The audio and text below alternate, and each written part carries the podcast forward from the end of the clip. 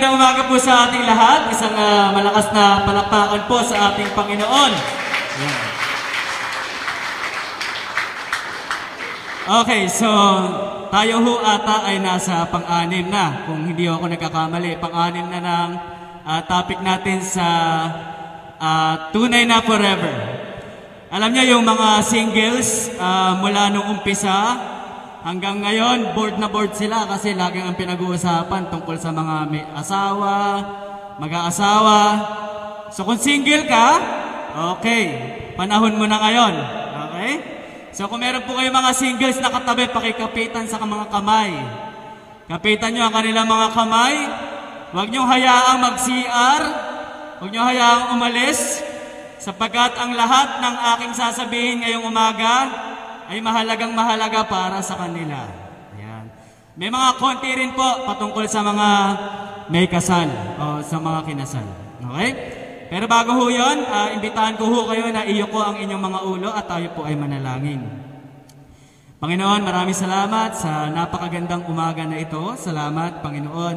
At ah, kami muli ay nakapagtitipon na katulad nito. Dalangin namin na samahan mo kami sa aming kalagitnaan at ikaw ang mangusap sa amin ngayong umaga. Sa tanging pangalan ni Jesus, Amen. Pwede naman na siguro magtanggal ng mas, ano? O kanina kumakanta sila, wala eh. Na, nakakain ko kasi. Ayan. So, alam niyo ho, tayo ho bilang tao, tayo po ay may natural na desire na maranasan yung kasiyahan o yung satisfaction, yung feeling na masaya ka kapag ikaw ay in a relationship. Ayan, wala akong problema dyan sapagkat ang Diyos ho ang naglagay ng kanyang, ganyang desire sa ating puso.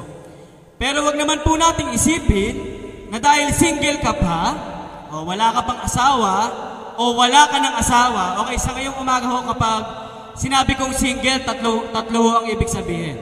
Yung mga wala pang nobyo at nobya, yung mga hindi pa nag-aasawa dahil single pa rin po yan, at yung mga nag-asawa dati pero wala na hong asawa ngayon, sila ho ay biyuda na.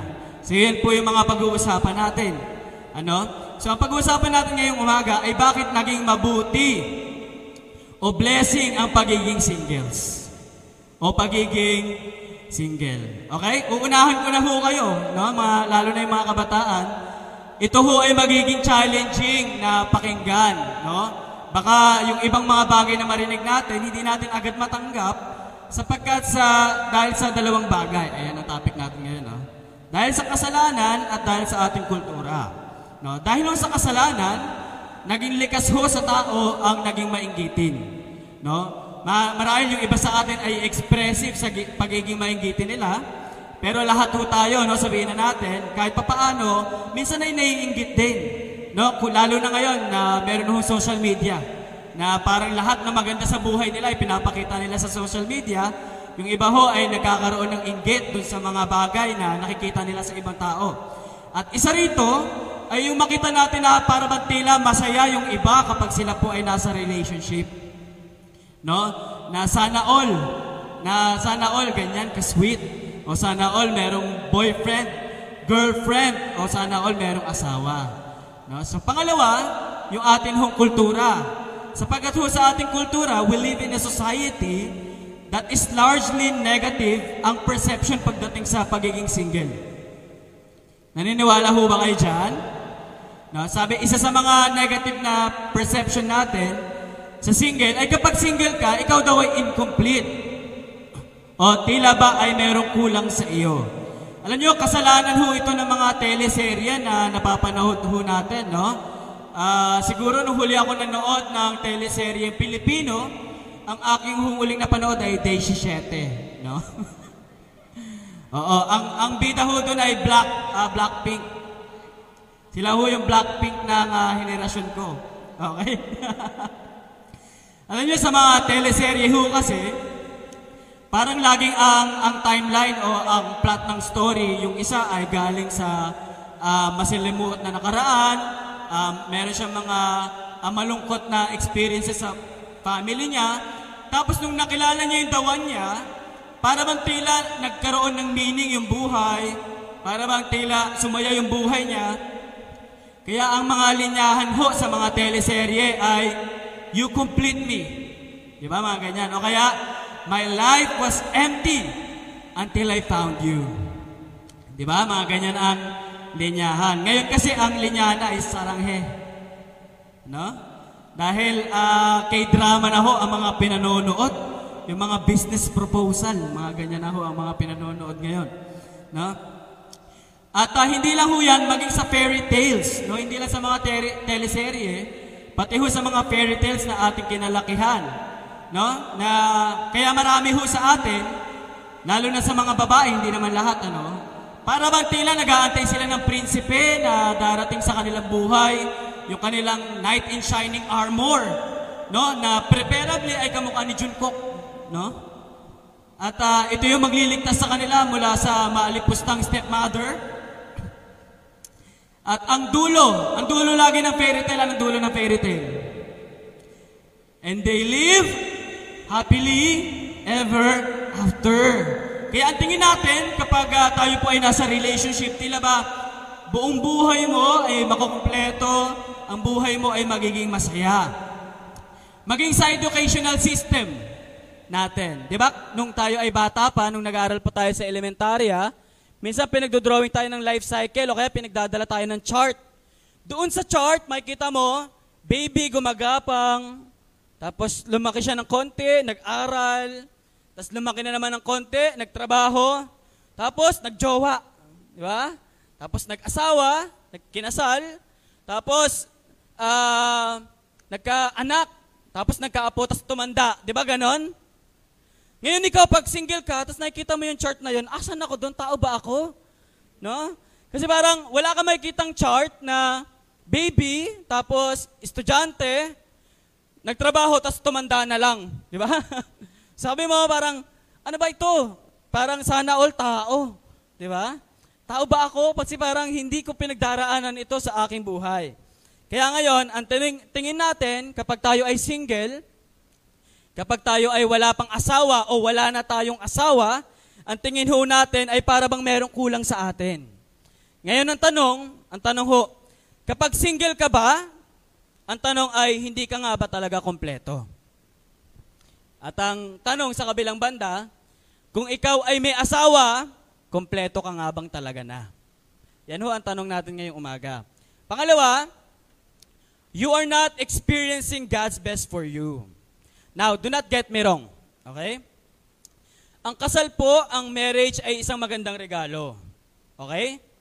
Pero wag nating isipin na dahil hindi pa tayo kinakasal o dahil wala pa yung ibinibigay sa atin ng Diyos, ay pinagdadamutan tayo ng regalo. Okay? Na para bang hindi binibigay ng Diyos sa atin yung best. Kasi wala pa. Hindi pa siya dumarating yung para sa atin. No? Totoo, totoo po na habang tumatanda, mas tumitindi yung pressure. Tama ba yung mga pa-deadline na po dyan? No? Yung mga malapit na po yung deadline. Yung mga biroan ho namin, deadline eh. No, yung mga tumatanda ho, pag bata, parang okay lang, no? wala masyadong pressure.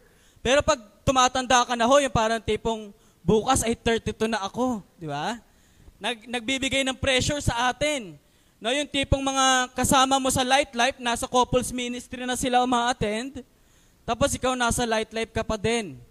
No, na nape-pressure ka. O kaya naman, yung iba nakita mo sa social media, yung mga kabatch mo may asawa na, may anak na, No? Tapos ikaw, lalabas ka lang nagbahay, magpapaalam ka pa kay mama. Di ba? Asa ng hustisya? Di ba? Sabi mo, unfair. No? At uh, pag ganito yung kalagayan, parang iniisip natin na parang hindi binibigay ng Diyos yung best para sa akin sa panahong ito. No? At uh, ang uh, minsan, dahil tinit, ang tingin natin yung relationship o yung kasal yung best para sa atin, Minsan yun yung kumukontrol sa ating desire. No, na tipong sa sobrang pressure, sinisira na natin yung magandang plano sa atin ng Diyos. Nasusundan? Na tipong basta makapag-asawa na lang, no? Basta makapag-relasyon uh, na lang kahit hindi kristyano o kahit ganito, ganyan. Kasi yun yung gusto ko.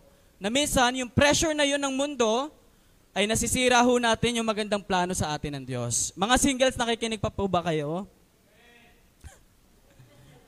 Medyo malakas ho yung puwersa dito. Hindi ko alam ho kung bakit, ano. And eto, sabi nila kapag single ka, hindi ka masaya. No? Lalo na sa social media, marami hong meme sa social media, lalo na yung mga TikTok videos.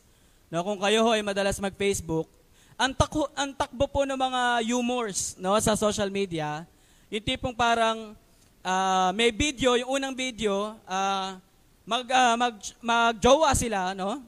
Tapos, jowa na lang gamitin ko, millennial term kasi. Magjowa sila, tapos, ilalaglag ng jowa yung kutsara, tapos paglaglag, dadamputin nung boyfriend niya, tapos bago damputin, halikan sa noo. Ah? Tapos magta-transition yon. Yung video pupunta doon sa nanonood na single. No, nakatitig siyang ganyan, tapos kumakain din siya. Tapos ilalaglag din niya yung kutsara niya, no? Tapos mag-aantay siya nang hahalik sa kanya, wala. Walang humahalik. Tapos dadamputin niya ulit kutsara, lalaglag niya ulit. No, nakailang laglag na siya, wala. Tapos, iiyak na lang siya. Yan. Ganyan ho yung takbo ng mga ano sa social media. No, kaya parang ang isip natin, ang buhay single parang malungkot. Parang ganun ang dating. No, parang ganun yung pinipicture sa atin ng mundo. Kapag ikaw ay single, malungkot ka, may inggit ka na lang sa mga may asawa.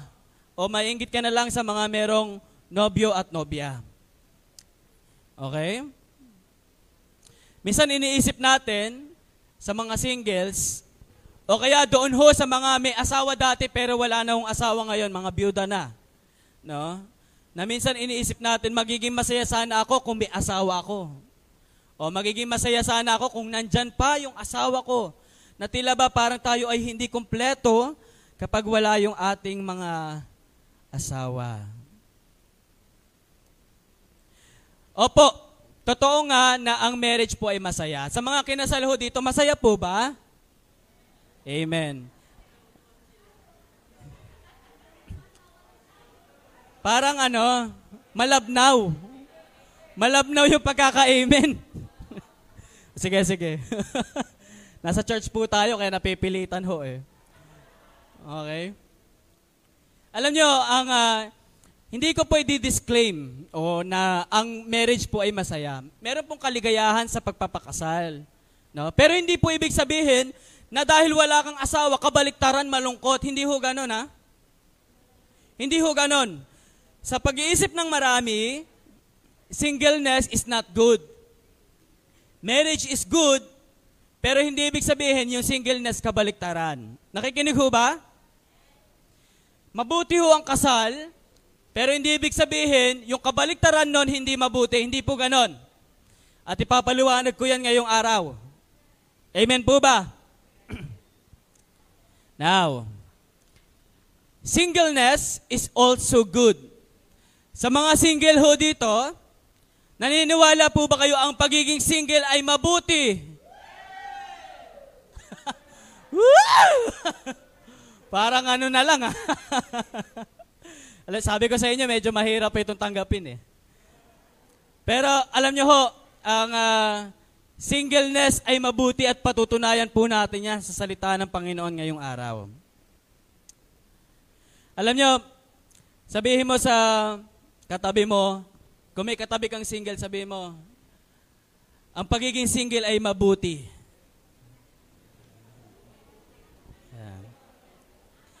Sabi nung, sabi nung single, we! we! No, no, no! Hindi! Di ba? Mahirap tanggapin.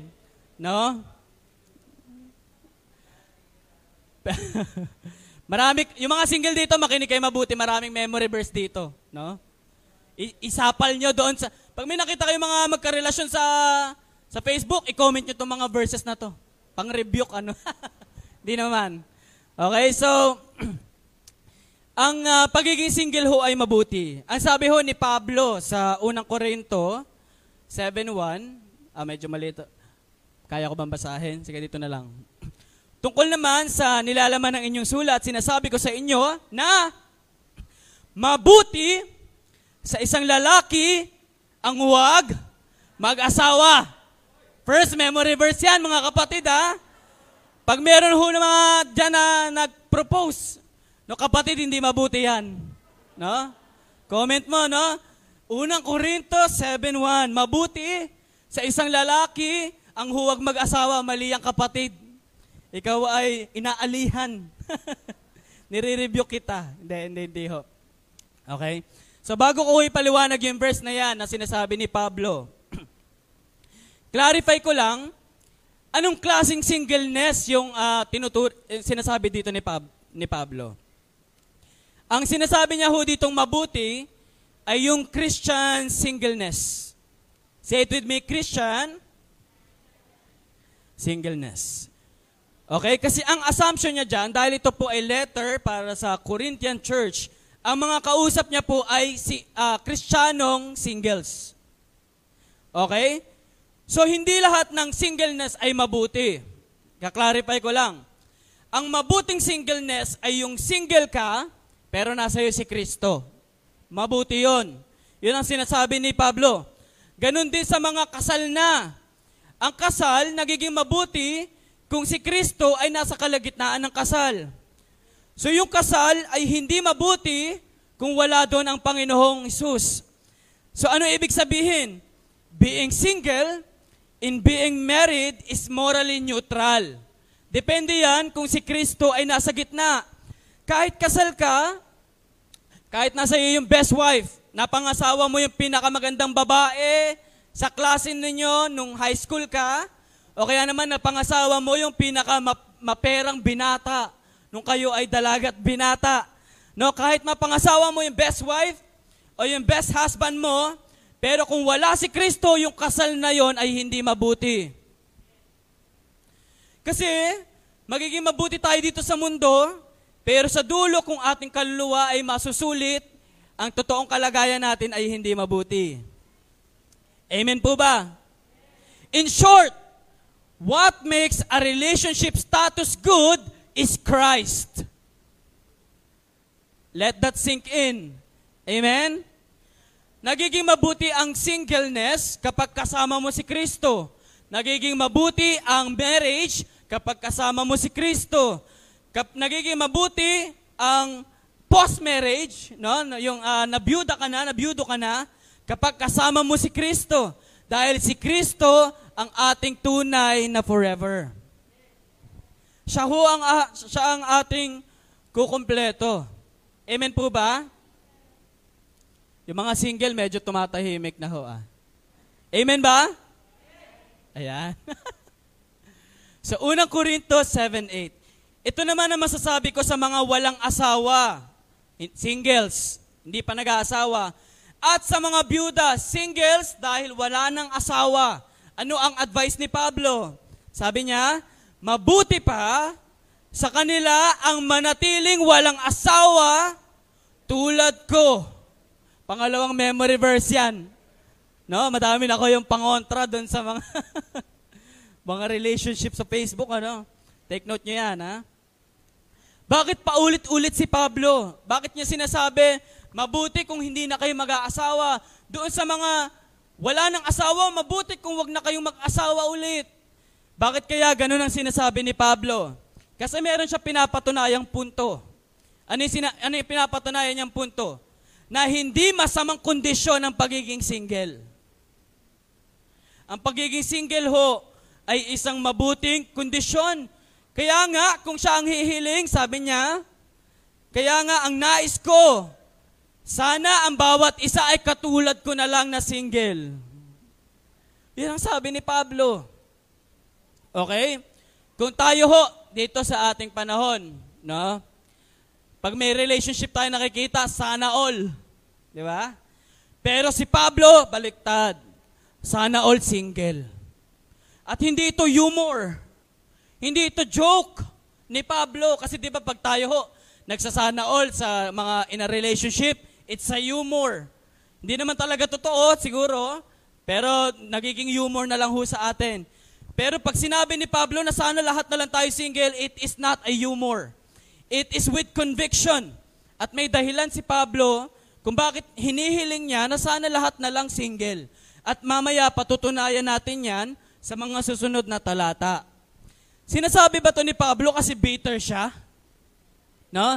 Kaya niya sinasabi, sana lahat na lang singles kasi bitter si Pablo, siguro pag, ah, pag na, nagpapahayag siya ng salita ng Diyos, may naghaharutan sa likod.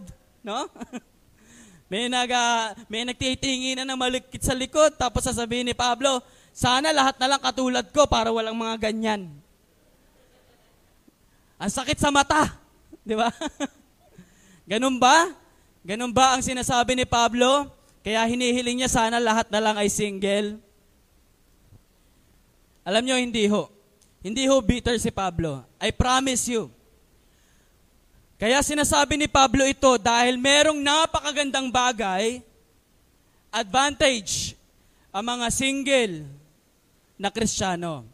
At yan ho yung mga pag-aaralan natin ngayong araw. Sa unang Korinto 7.7, yung uh, other part, sabi niya, di ba sabi niya dito sa una, uh, ang sabi niya dyan, nais ko sana ang bawat isa ay maging katulad ko. Pero, ang sabi ni Pablo, ngunit may kanya-kanya tayong kaloob.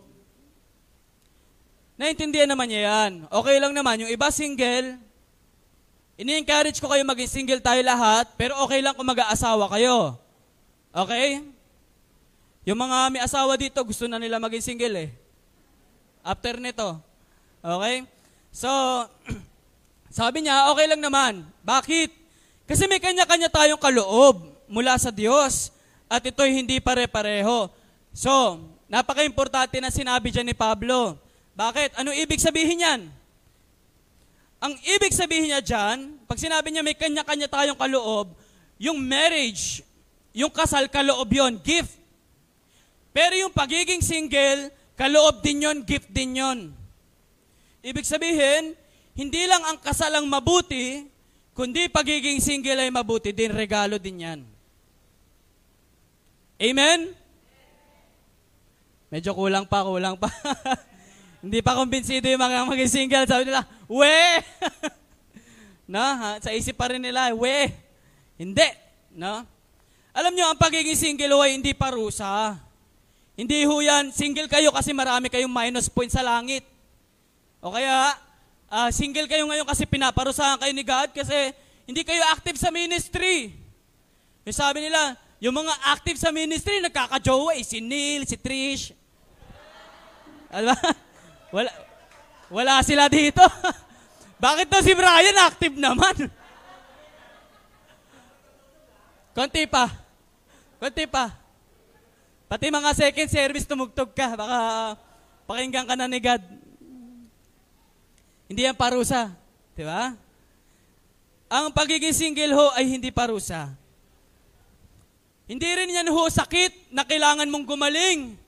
Kasi parang minsan, parang sakit siya na kailangan magka-jowa ako, magka-jowa ako para ma-overcome ko na itong pagiging single ko.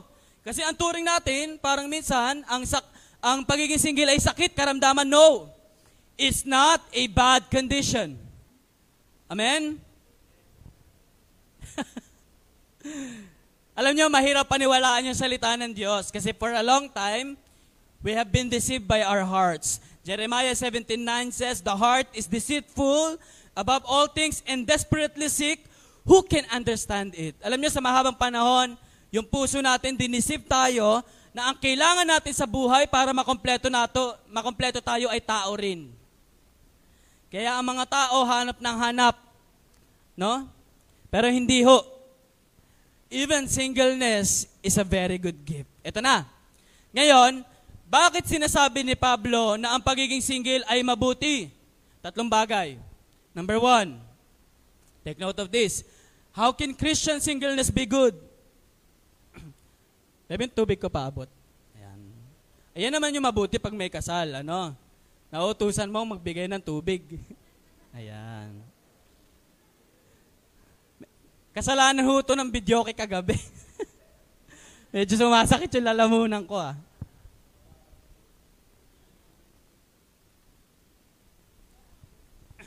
Kaya ho wala si Glenn, tsaka si Pastor Francis.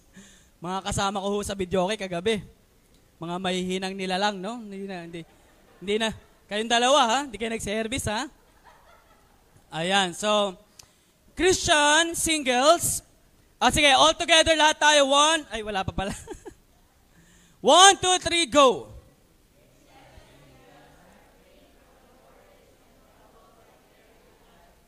Amen! Excuse! Excuse kayo sa mga worries at troubles ng... Alam nyo, ang Pilipino kapag magpapakasal, ang sinasabi nila, malapit na akong lumagay sa tahimik. Okay, tahimik muna yung mga single, tatanungin kayo may mga kasal, i-verify ko lang. Okay. Nung kinasal ho ba kayo, tahimik po ba talaga? Hindi!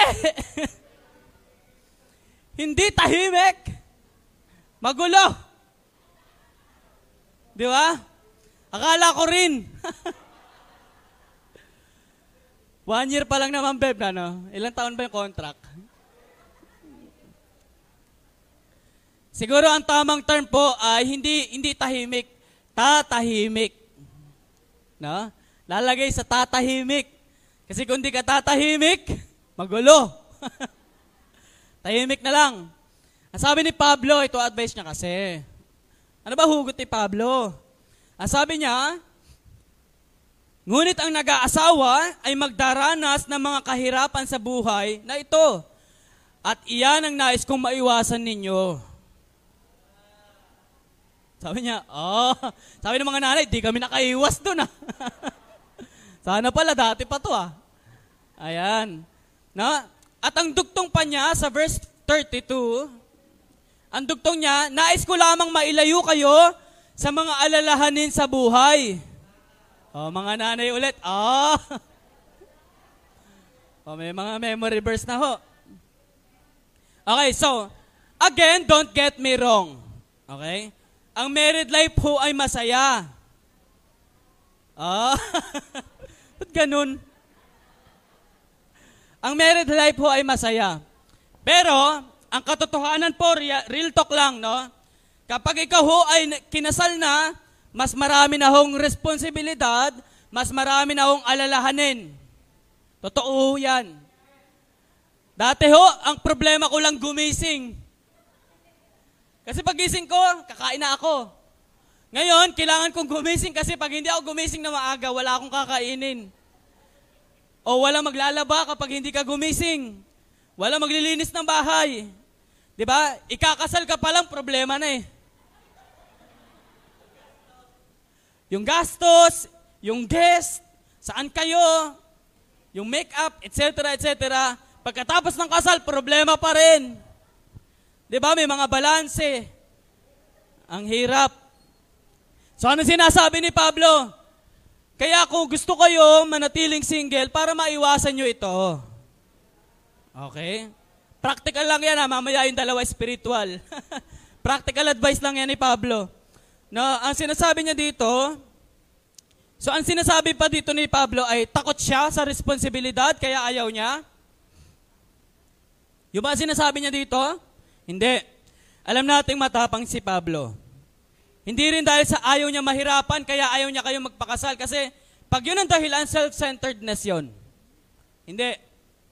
Eh, ang binibigay ni Pablo dito ay practical na rason para wag muna kayo mag-asawa. O pag-isipan niyo ang pag-aasawa. Dahil ang pag-aasawa ay hindi madali. Amen? Iba talaga yung mga... Yung, parang yung mga nanay ngayon, mas madalas kayo mag-amen ngayon kaysa doon sa mga nakaraang topic. Parang gusto nyo maging single sa pagkaka-amen nyo. No? Ang sinasabi lang dito ni Pablo, na mga singles, ma-realize nyo, no, na pag pumasok kayo sa isang kasal, ang, ang realidad ay magkakaroon kayo ng mga dagdag na pagsubok. Okay? Ang ibig sabihin ba nun, pag singles ka, walang pagsubok, walang struggles? Meron din. Merong unique struggles sa mga singles, pero reality is, kapag ikaw ay kinasal na, meron ng mga dagdag alalahanin.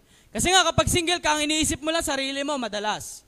Pero kapag ikaw ay may asawa na, iisipin mo yung asawa mo, iisipin mo yung anak mo, at iisipin mo yung biyanan mo.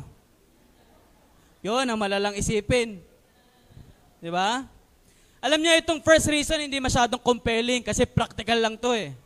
Practical reason. Itong dalawa ay spiritual reason. Kung bakit? ini-encourage ni Pablo ang pagiging single. Pangalawa, lahat tayo basahin.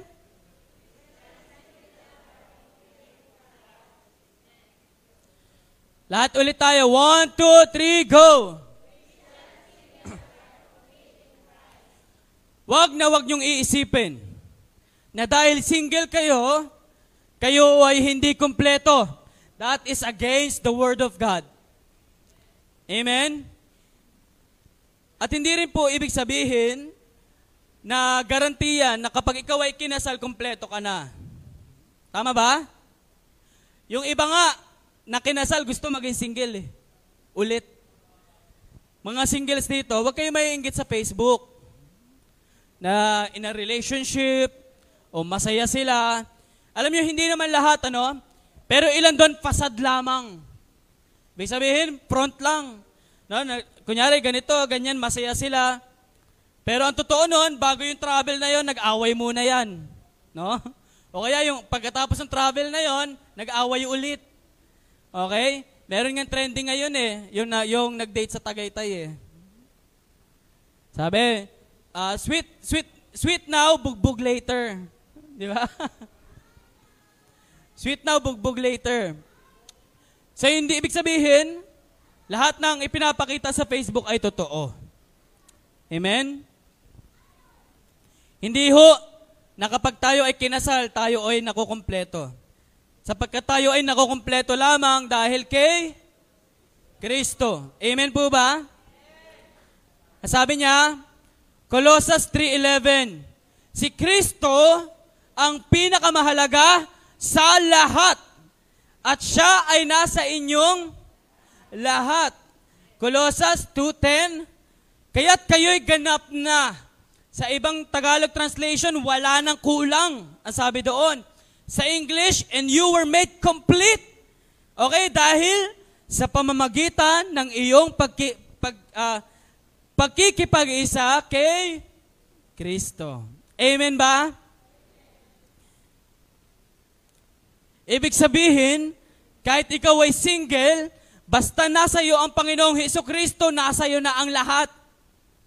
Ikaw ay ganap na, sabi ni Pablo. Ikaw ay kumpleto na. Huwag mong iisipin na ikaw ay kulang dahil wala pang lumalapit sa iyo. Dahil ikaw ay kumpleto na kay Kristo. Amen. Ganon din sa mga may asawa. Hindi ang ating asawa ang kukumpleto sa atin, kundi ang Panginoong Heso Kristo. Amen po ba?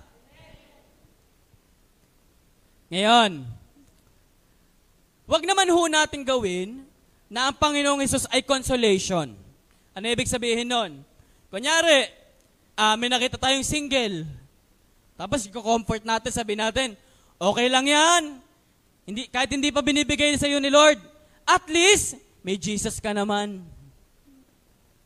Huwag naman natin gawing consolation si Jesus.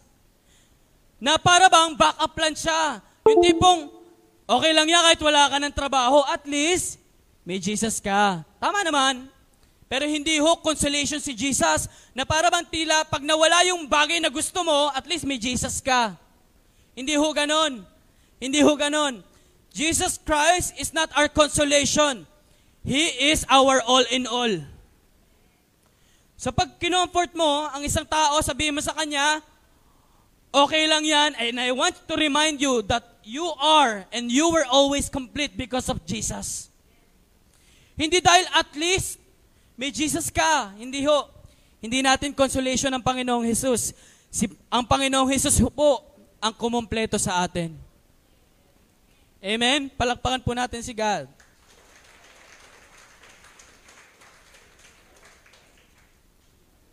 Kaya ho, tunay na forever yung ating topic. Kasi, pag pinag-usapan yung forever, laging iniisip may asawa lang. Hindi ho. Lahat ho tayo ay merong tunay na forever kapag nasa atin ang Panginoong Heso Kristo. Amen. Kasi kami may mga asawa, isang araw mawawalan din kami ng asawa. Pero ang aming relasyon sa Panginoong Hesus ay mananatili habang buhay. Ang Panginoong Hesus ang ating tunay na forever. Amen. Yung ating pong mga relasyon sa lupa ay pansamantala. Pero yung ating relasyon sa Panginoong Hesus ay pang walang hanggan. Jesus is our true forever.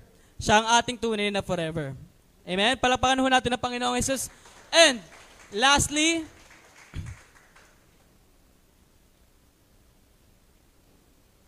Ah, pa-next na lang kapatid, na napatay ko ba to? Ayaw na niyang gumana. Paki-next na lang kapatid. Yan. Sing- single siguro itong nag-ano, parang ayaw na niya ako magtuloy. Ayan. Anyway, ayan, siguro yung monitor na nag-stack up. Ayan, sige. All together, singles, married, basahin po natin. One, two, three, go.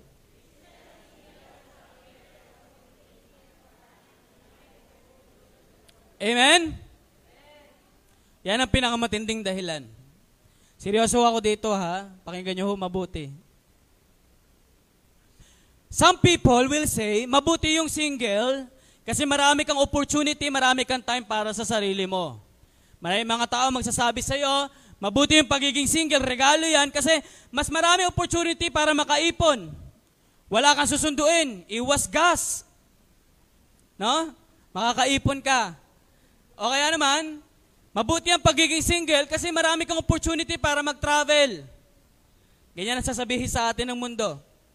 Totoo naman, masaya yung mga bagay na yon.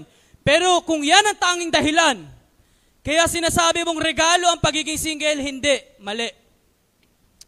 Kaya regalo ang pagiging single. Dahil ang pagiging single ay nagbibigay sa atin ng mas malaking oportunidad para makapaglingkod tayo sa Panginoon. Amen? Kung yung ating singleness ay i-consume lang natin sa mga mabubut, ah, mga makamundong bagay, ito ho ay hindi mabuti. Hindi yan yung sinasabi ni Pablo. Ang sinasabi ho ni Pablo, kung yung ating singleness, i-consume natin sa pagsiserve sa Panginoon ng buong best, natin ito ay mabuti. Ito sabi niya, ito matindi to ha. Basahin natin mabuti. Unang Korinto 7:32 to 30, to 34. Verse 32. Ang pinagkakaabalahan ng lalaking walang asawa, single men, ang pinagkakaabalahan daw niya ay gawaing ukol sa Panginoon. Ngunit, mm, kung paano niya nabibigyan ng kaluguran ng Panginoon, ayan oh, memory verse na naman yan. Bray, take note. Unang Korinto 7.32. Ano na pinagkakaabalahan ng mga single? Si Lord. Pero sa verse 33, ito sabi ni Pablo, Ngunit ang pinagkakaabalahan ng lalaking may asawa na ay ang mga bagay na, sa, ah, na mga bagay na next ko ba? Hindi na. Pa-next na lang ho kapatid.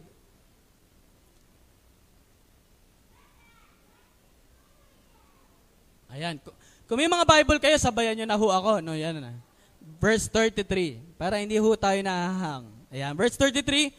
Ngunit ang pinagkakaabalahan ng lalaking may asawa ay ang mga bagay sa sanlibutang ito.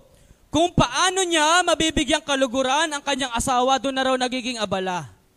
Sa asawa na niya. Yung sinasabi ni Pablo. Sa verse 34, dahil dito'y naahati ang kanyang malasakit, yung kanyang dating devotion sa Panginoon na buo, nung siya ay nag-asawa, naahati na. Yun sinasabi ni Pablo. Gayon din naman, ang pinagkakaabalahan ng isang babaeng walang asawa, single woman, ng isang dalaga ay mga bagay na ukol sa Panginoon. Sapagkat nais, hindi ko na next, so, ah, salamat kapatid, sapagkat nais niyang maitalagang lubusan ng sarili para sa paglilingkod sa Panginoon. Subalit, ang iniintindi ng babaeng may asawa ay ang mga bagay sa sanlibutan ito. Kung paano niya mabibigyan kaluguran ang kanyang asawa.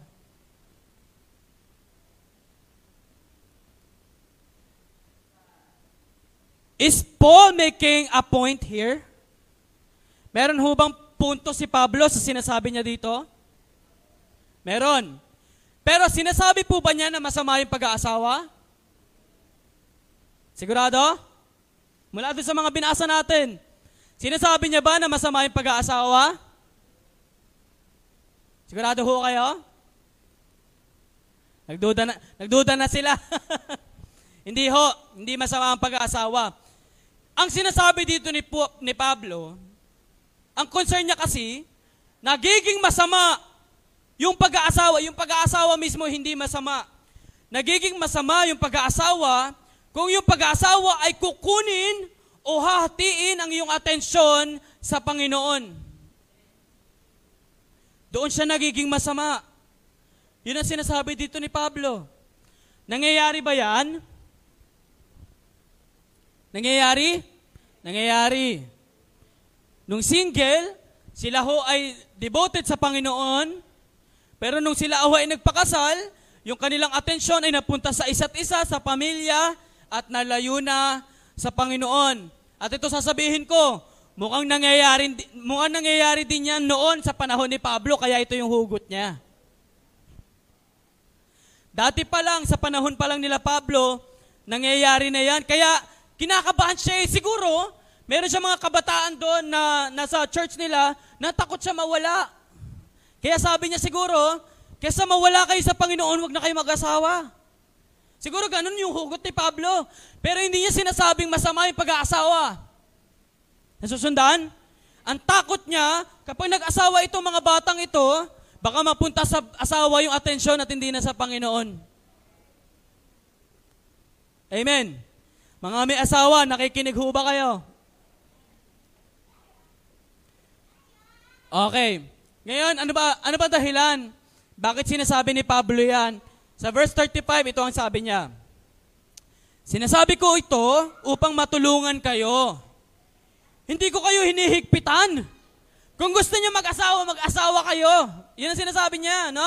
Hindi ko kayo hinihigpitan. Hindi kayo hinihigpitan. Ang nais ko lamang, concern kasi ako na maakay kayo, sabi niya, sa maayos na pamumuhay at nalubusan kayong makapaglingkod sa ang concern lang ni Pablo, okay, silence. Listen to me. Ang concern lang ni Pablo, whether single ka o mag-aasawa ka, huwag mong ilayo yung iyong atensyon, iyong pag-ibig, iyong debosyon sa Panginoon. Palakpakan natin si Pablo. At papurihan ng Panginoon sa buhay ni Pablo. At sinishare niya itong katotohanan na ito sa atin. Alam niyo, pinapaalala lang ni Pablo. Ano ba punto dito ni Pablo? Pinapaalala lang, pinapaalala lang ni Pablo na kapag nag-asawa kayo, ito sa mga may asawa na, alam niyo to, sila Bembem, sila Nanay Mitch, and the rest. Alam niyo ito kapag may asawa na kayo. Kapag may asawa na kayo, mas mataas ang tsansa na mahati yung inyong atensyon. Tama ba? Yun lang naman yung sinasabi dito ni Pablo. Hindi niya sinasabi dito na masama ang pag-aasawa. Dahil Kapag ikaw ay nag-asawa, ito totoo to ha. Pag ikaw ay may asawa na, kapag ikaw ay may anak na, sa mga may asawa na ho, may mga anak na, mas challenging na mag-serve kay Lord. Mas challenging na kasi mas kailangan nyo maging intentional para makapunta kayo sa church, para ma- maka kayo sa ministry, mas magiging intentional kayo kasi sabihin na natin, kapag single ka, medyo mas madali. Yun yung sinasabi dito ni Pablo eh. Pero kapag ikaw ay may asawa na, mas challenging na yan. Kaya kapag meron kayo dito nakita may asawa, dala yung anak nila, papuri sa Panginoon. Kasi ibig sabihin, ino-overcome nila yung mga challenges na yan para patuloy silang makapaglingkod sa Panginoon. Kasi sasabihin ko sa inyo, mahirap ho.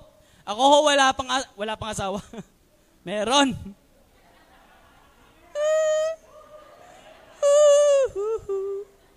Pray for me. no? Wala pang anak. Wala pang anak, mahirap na eh. Kasi ba, dati, pag nagsa-service ako, ligo lang ang kailangan ko. Ligo lang, makapag-service na ako. Ngayon, bago mag-service, magluluto pa rin kami ng almusal. Pagkatapos mag-almusal, huhugasan yung uh, pinag-almusalan. Konting likpit muna sa bahay para pag uwi, hindi naman ganun kakalat. Matrabaho na. Wala pang anak yun ha. Ibig sabihin, kapag may anak na, mas challenging na yan. Mas intentional ka na dapat kapag ikaw ay may anak na.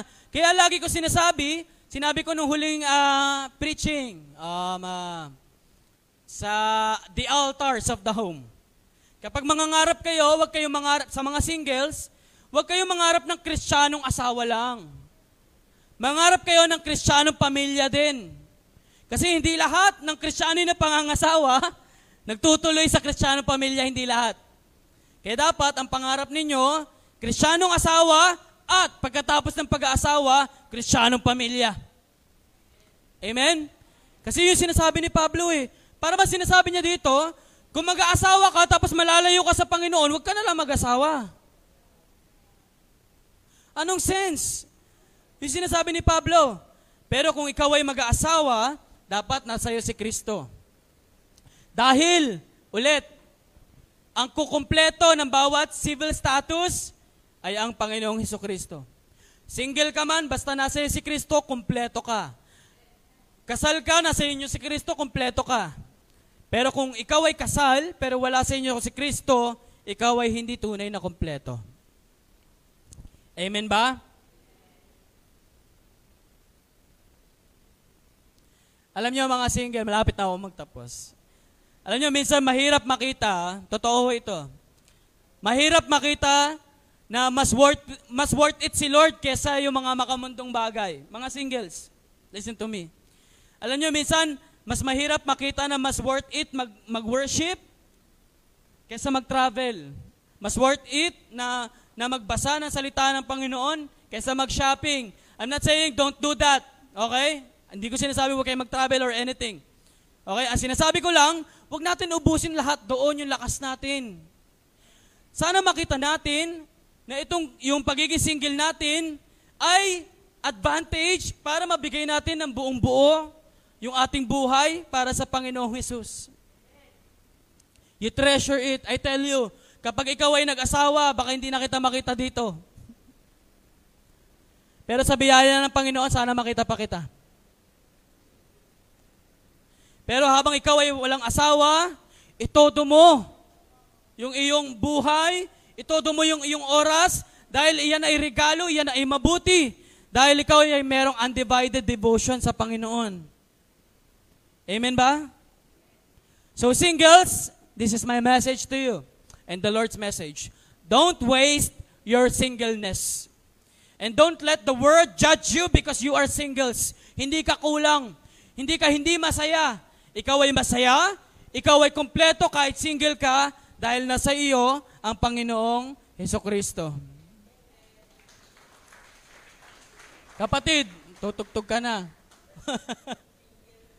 Ay, hindi, hindi. Meron po yan. Nakahabol po yan sa deadline eh. Nakahabol po sa deadline yan na may date nga yan eh. Nakita ko sa ano eh, my day eh. Hindi na megay eh. Hindi na megay. Conclusion. Meron ho akong conclusion para sa mga singles, para sa mga kasal, at para sa mga byuda. Okay. Sa mga singles, okay, kayo muna, kinig kayo. Huwag kayo magpakontrol sa desire na hanapin yung the one. Hindi naman masamang manalangin na Panginoon, kailan kaya darating? Pero wag niyo hayaan na kontrolin kayo ng desire na yan na para bang yan na lang ang inyong desire sa buhay. Magkaroon ng relasyon, magkaroon ng asawa. Yung iba, kakahanap, ayaw mabakante. Pag na, na, nag-break, susunod na naman hanggang mahanap daw yung the one. Alam nyo, lalo lang kayo masasaktan kapag ganon. At minsan, lalo nyo nakikita na para bang may kulang sa inyo, may mali. Kapag papalit-palit. Huwag mo isipin na ikaw ay kulang dahil wala pa siya. Dahil wala pa yung the one. Ang Panginoong Hesus ay hindi rin naman nag-asawa. Pero nakita natin na ang Panginoong Hesus sa kanyang dalawang taong pagmiministeryo, siya ay kumpleto siya ay masaya. Because Jesus was fully enjoying His complete union with His Father. So singles, you can be happy, you can be complete because of the love of Jesus. Amen.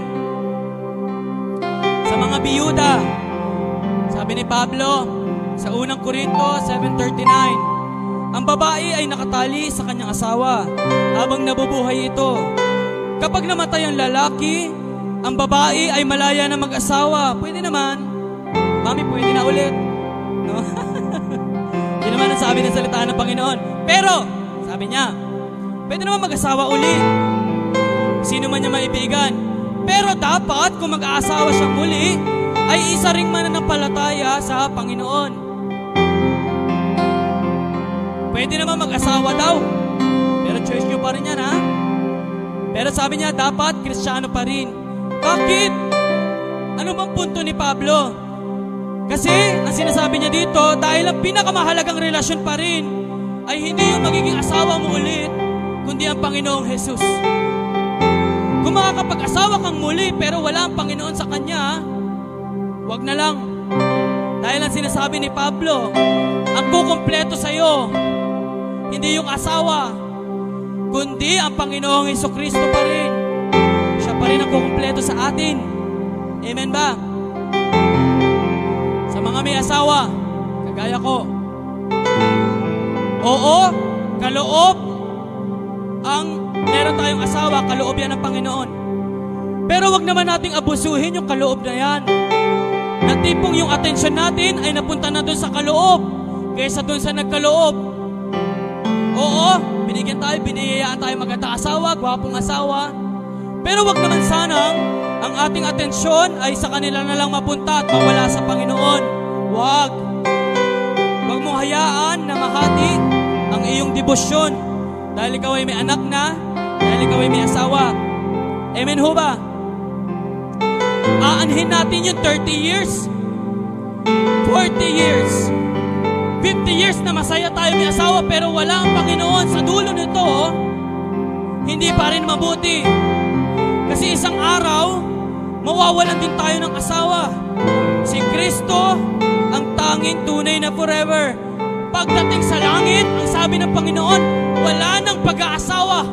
Lahat tayo ay singles dahil lahat tayo ay merong asawa.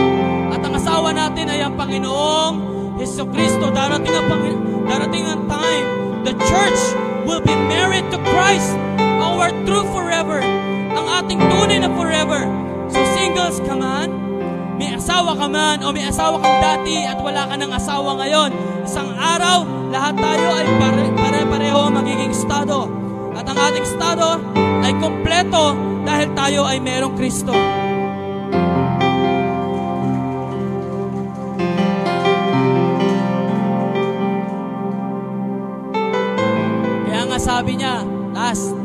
Sabi ni Pablo, ang ibig ko sabihin mga kapatid, maikli na lang ang natitirang panahon. Maikli na lang ang natitirang panahon. Kaya ang may mga asawa ay dapat mamuhay na parang walang asawa. Amen! ano ba sabi ni Pablo? Sinasabi ba ni Pablo dito, magbuhay binata, parang wala asawa, mambabae, manlalaki. Hindi ho! Hindi ganun ang ibig sabihin ni Pablo. Sabi niya, kung mag-aasawa ka, go! Pero mamuhay ka pa rin parang walang asawa. Grabe! Grabe yung desire ni Pablo. Ang sinasabi niya dito, sige, sana lahat kayo single, wag na kayo mag-asawa. Pero kung mag-aasawa kayo, sana mabuhay pa rin kayo parang walang asawa. Kasi ano ba sinasabi niya doon?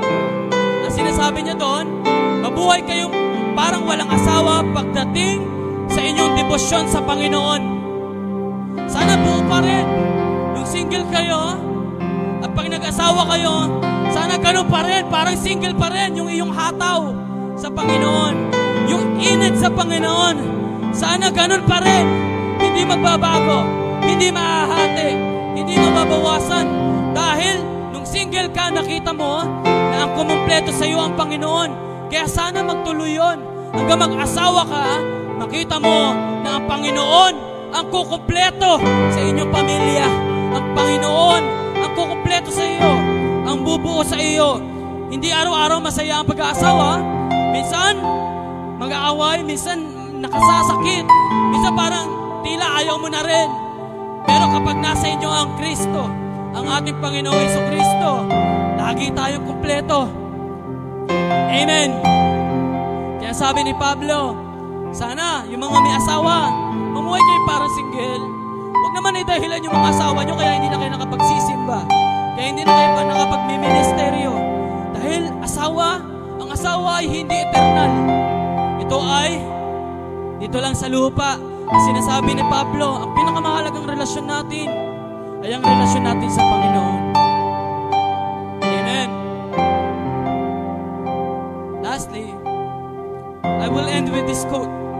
We are not called just to live a happy marriage or family life.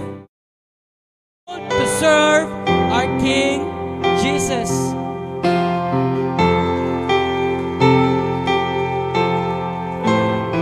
Uri sa Panginoon, hindi ho tayo tinawag para mahanap lang yung tawan. Hindi ho ganon. Ang pinakamisyon natin sa lupa, hindi ho ang pinakamisyon natin mahanap yung dawan natin, pag-asawa, Ang pinakamataas nating misyon ay magpaglingkuran ang Panginoong Jesus habang tayo ay nabubuhay.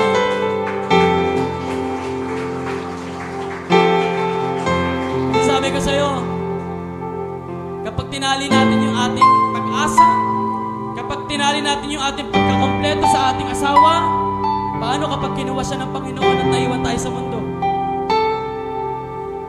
Ano tinuturo sa atin? Hindi ito eternal.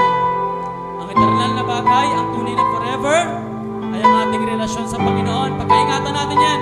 Kaya mga singles, you are also complete. You can be joyful. Because what made you complete and what made, what made marriage complete is the same. It is our Lord Jesus Christ, our true and one and only eternal forever.